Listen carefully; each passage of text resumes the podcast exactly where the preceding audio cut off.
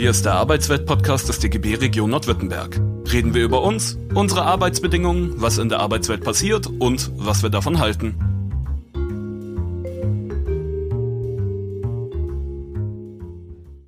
Hallo und herzlich willkommen zum Arbeitsweltradio. Diese Folge ist Teil einer Reihe, die sich mit der Frage beschäftigt, welche Auswirkungen Digitalisierung und Pandemie auf unsere Arbeitswelt haben. Die Folgen sind im Rahmen eines Seminars an der Hochschule Esslingen durch Studierende entstanden und greifen daher besonders die Sichtweise der sozialen Arbeit auf das Thema auf. In insgesamt vier Folgen wollen wir Studierenden uns dem Thema annähern. Das hier ist Folge 3, die den Begriff Industrie 4.0 aufgreift. Ein Semester lang haben sich Gloria Renner und Laurin Schapöhler mit dem Thema aus unterschiedlichen Sichtweisen beschäftigt. Ähm, daher will ich einfach direkt an die beiden weitergeben mit der Frage, was ist eigentlich Industrie 4.0 und warum genau 4.0? Ähm, das Thema Industrie 4.0 oder warum es 4.0 heißt, kommt daher, dass es eben davor noch drei andere Industrialisierungen gab. Ähm, um die werde ich euch jetzt auch einmal kurz einen Umblick geben. Ähm, Industrie 1.0 ging um die Massenproduktion, es ging um darum, dass weg von menschlicher Arbeitskraft und hin zu Dampf- und Wasserkraft ähm, hingearbeitet wurde. Die Industrie 2.0 ging dann um das Thema Elektrizität und Motoren als Antriebskraft, eben hin zu Fließbandarbeit und Reinfertigung. Und Industrie 3.0 war die Entwicklung von Computer und deren Einsatz, eben Automatisierung und ähm, Maschinen, die eben autark arbeiten. Industrie 4.0 macht sozusagen die Digitalisierung aus.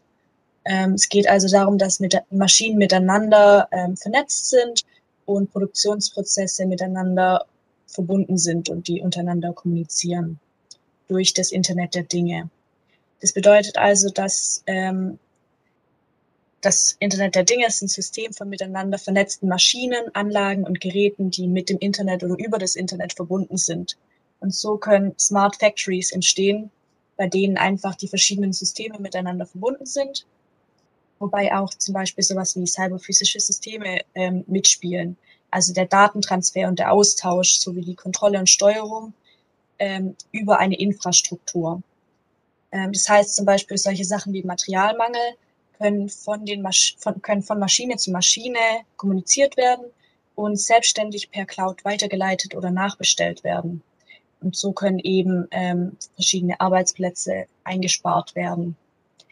Im Allgemeinen soll es beim Thema Industrie 4.0 weg von der Massenproduktion und hin zur Individualisierung der Produkte je nach Käuferinnenwunsch gearbeitet werden. Und jetzt könnte man sich natürlich fragen, was hat das mit sozialer Arbeit zu tun? Was ja auch mein Schwerpunkt ist, immer den Blick, was hat soziale Arbeit in diesem Themenbereich? Und dazu möchte ich ganz kurz einen Umblick geben, die Lebenswelt Internet. Denn soziale Arbeit ist immer lebensweltorientiert. Wir sollten schauen, dass wir in die Richtung arbeiten, wo ist unser, wo ist unser Adressat, wo ist unsere Adressatin, in welchen Umständen eben in welcher Region. Und da ist das Internet ein ganz großer Teil von. Und das möchte ich auch kurz veranschaulichen. Es gibt mittlerweile immer mehr Menschen, die einen Kühlschrank haben, der ihnen sagt, dass sie zum Beispiel nicht genug Butter haben. Das ist auch Teil vom Internet of Things und auch Teil der Digitalisierung. Und mittlerweile hat jeder, der in Deutschland lebt, irgendwie einen Zugang zum Internet sei es, dass es über persönliche Geräte wie das Mobiltelefon ist, über Laptops oder PCs oder auch auf der Arbeit. Auf der Arbeit oft Arbeits-PCs, Arbeitslaptops oder ähnliches. Das führt dazu, dass die, das Internet uns allumgebend ist. Und auch wenn wir jetzt darüber reden, dass die, dass die Digitalisierung und die Industrialisierung 4.0 immer mehr Einzug gewinnt, müssen wir daran denken, dass auch immer mehr Arbeitsplätze davon betroffen sind und immer mehr Menschen mit direkt mit dem mit der Digitalisierung und dem Internet konfrontiert sind.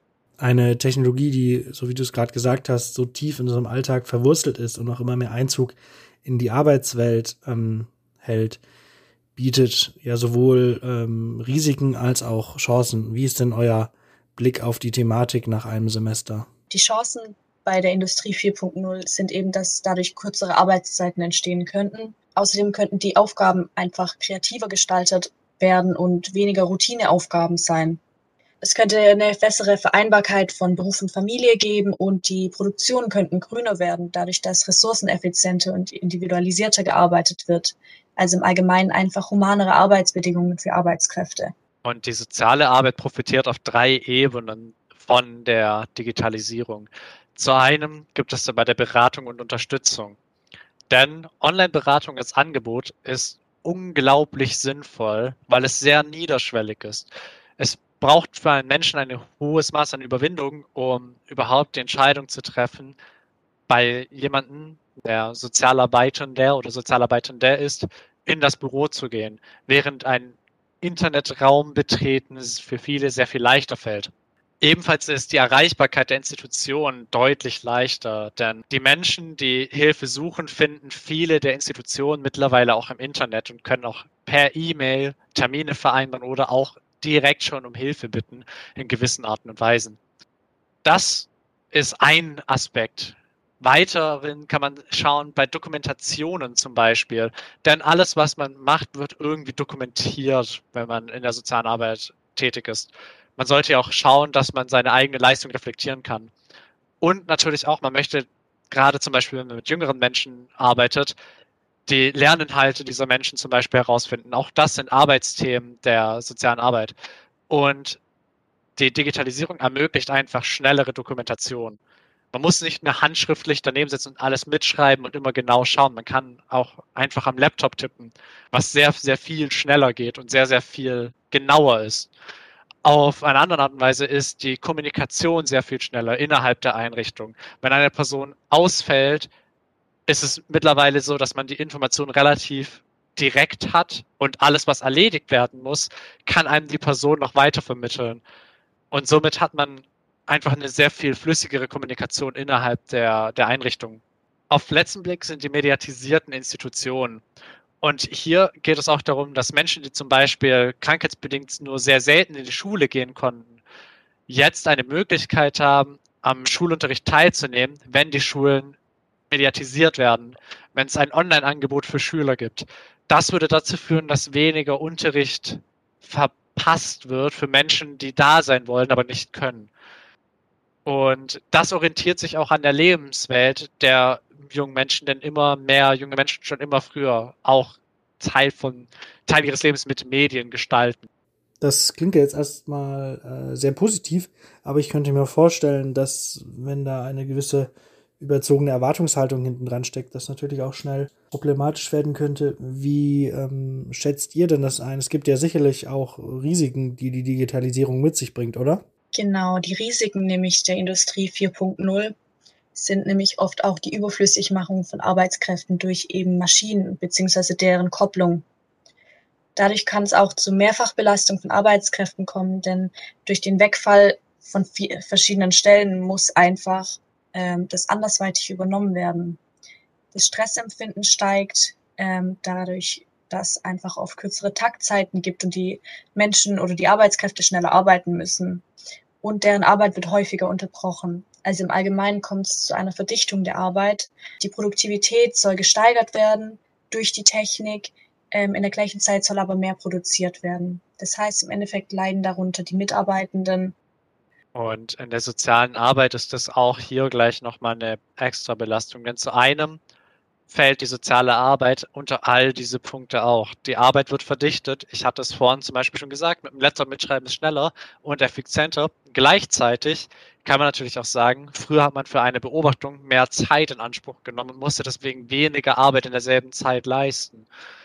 Und äh, es gibt noch ein paar Punkte, die man da einbringen kann. Zu einem ist es der Datenschutz nehmen wir an, man hat einen Klienten, den Herrn Schmidt, und Herr Schmidt hat irgendwie ein Problem und man selbst ist aber gerade eigentlich im Urlaub und dann gibt man das ans Team weiter. Wenn das zum Beispiel über WhatsApp stattfindet, ist eine Wahrscheinlichkeit da, dass diese Daten außerhalb dieses Chats geraten. Und das würde dazu führen, dass diese Daten, die man schützen soll, auf einmal im Netz vorhanden sein könnten. Das sollte man versuchen zu vermeiden. auf eine andere Art und Weise muss man auch schauen, es gab den Blick für Diagnostik, ob man zum Beispiel Menschen, die Soziophobie haben, diagnostizieren kann, indem man sie nur in Online-Meetings trifft.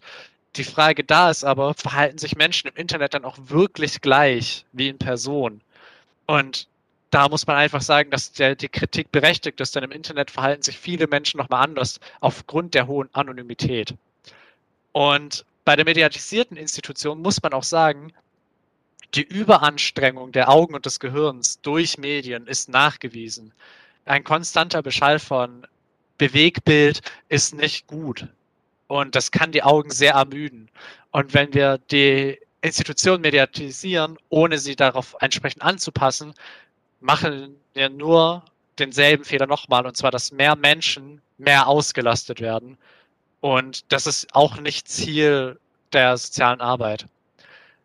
Und hier muss man jetzt sagen, das war im, in der sozialen Arbeit würde man hier von der ersten Digitalisierung sprechen. Und es gibt noch eine zweite Digitalisierung. Und warum es die bei der sozialen Arbeit gibt, dafür haben wir eine kleine Studie erst rausgesucht. Genau, wir haben uns eine Studie von der IHK zusammen mit dem WIFOR angeschaut zu den Beschäftigungseffekten der Digitalisierung in Berlin, die im Jahr 2017 durchgeführt wurde und uns dabei die Grafik zu der Beschäftigungswirkung der Digitalisierung in Berlin angeschaut. Und die wurde unterteilt in die Qualifikation, einmal Fachkräfte, eben Menschen, die in einem Beruf mit Berufsqualifikation arbeiten, also irgendeine Ausbildung oder so vorher gemacht haben, und HelferInnen, also Menschen, die ohne eine Ausbildung, Studium etc. in einem Beruf arbeiten. Und wir haben uns dabei das Jahr 2021 angeschaut. Und da gab es 8000 Beschäftigte oder Arbeitsplätze, die durch die Digitalisierung weggefallen sind. Bei den Fachkräften waren es vor allem die Bereiche Gastro, Einzelhandel oder öffentliche Dienste, wo die Beschäftigten weggefallen sind. Aber da gab es eben auch einen Zuwachs in der IT und im Gesundheitswesen. Also es hat zumindest noch einen Zuwachs gegeben. Bei den HelferInnen sah das Ganze ein bisschen anders aus. Da waren es vor allem die Bereiche personenbezogene Dienstleistungen, Industrie und Einzelhandel, wo ähm, Beschäftigte weggefallen sind, aber eben nirgendwo Stellen dazugekommen sind. Und hier kommt jetzt die zweite Digitalisierung der sozialen Arbeit ins Spiel. Denn man muss sich das so vorstellen, diese Menschen verlieren ihren Arbeitsplatz oder fallen in prekäre Arbeitsverhältnisse und die soziale Arbeit muss versuchen, diese Menschen aufzufangen und ihnen zu helfen. Das fängt schon an, dass zum Beispiel es in einigen Firmen die soziale Arbeit in den Firmen gibt, um zu verhindern, dass zum Beispiel Menschen an Burnout äh, äh, erleiden. Da wird dann der Sozialarbeiter, die Sozialarbeitende gefragt, was man denn tun könnte, damit die Menschen weniger ausgelastet sind. Weil auch vom Arbeitgeber ist es nicht der Sinn der Sache, den Arbeitnehmer so zu beanspruchen, dass er nicht mehr arbeitsfähig ist nach einigen Jahren. Und da greift die soziale Arbeit direkt ein. Ein anderer Aspekt ist, dass die sozial arbeitenden Personen hier auch Unterstützung bieten für Menschen, die ihren Job verloren haben und ihnen helfen, neue Berufe zu finden. Und demnach kann man sagen, dass die Aufgabe der sozialen Arbeit und die Schwierigkeit nicht nur darin liegt, selbst mit immer mehr Arbeit umzugehen, weil man immer neue Technologien kriegt, die die Arbeit verdichten und dieselben Probleme trägt wie die anderen Arbeitnehmer, sondern es kommt dazu, dass man als Sozialarbeitender oder Sozialarbeitende den sozialen Frieden gewährleisten muss, der durch den hohen Verlust an Jobs einfach gegeben sein kann, dass der geschädigt wird. Und ganz oft passiert es, dass Menschen, die ihren Beruf aufgrund der Digitalisierung beziehungsweise der Folgen der Digitalisierung verlieren, in Berufe gegeben werden, die auch der Digitalisierung zu Hilfe kommen. Denn die Wahrscheinlichkeit, dass man seinen Beruf verliert, wenn man bei der Digitalisierung unterstützt, ist sehr viel geringer als bei anderen Berufen. Doch da ist auch eigentlich eine kleine Ironie im Spiel. Denn je mehr Menschen da mitwirken, dass die Digitalisierung schneller vorangeht, desto schneller geht sie voran und desto schneller verlieren andere Leute ihren Beruf an der Hand der Digitalisierung. Und das war unser Exkurs zum Thema Industrialisierung 4.0 und Digitalisierung in der sozialen Arbeit. Dann vielen Dank an euch beide, dass ihr euch die Zeit genommen habt und uns in dieses Thema eingeführt habt. Wir sind damit am Ende dieser Folge und würden uns freuen, wenn ihr auch zur vierten und letzten Folge dieser Reihe wieder einschalten würdet. In der werden wir uns ganz gezielt mit dem Thema der Arbeitnehmerinnenvertretung beschäftigen. Das war der Arbeitswelt-Podcast des DGB Region Nordwürttemberg. Mehr Infos, Videos und alle Folgen findet ihr auf unserem YouTube-Kanal. Folgt uns auch auf Instagram, Twitter und Facebook.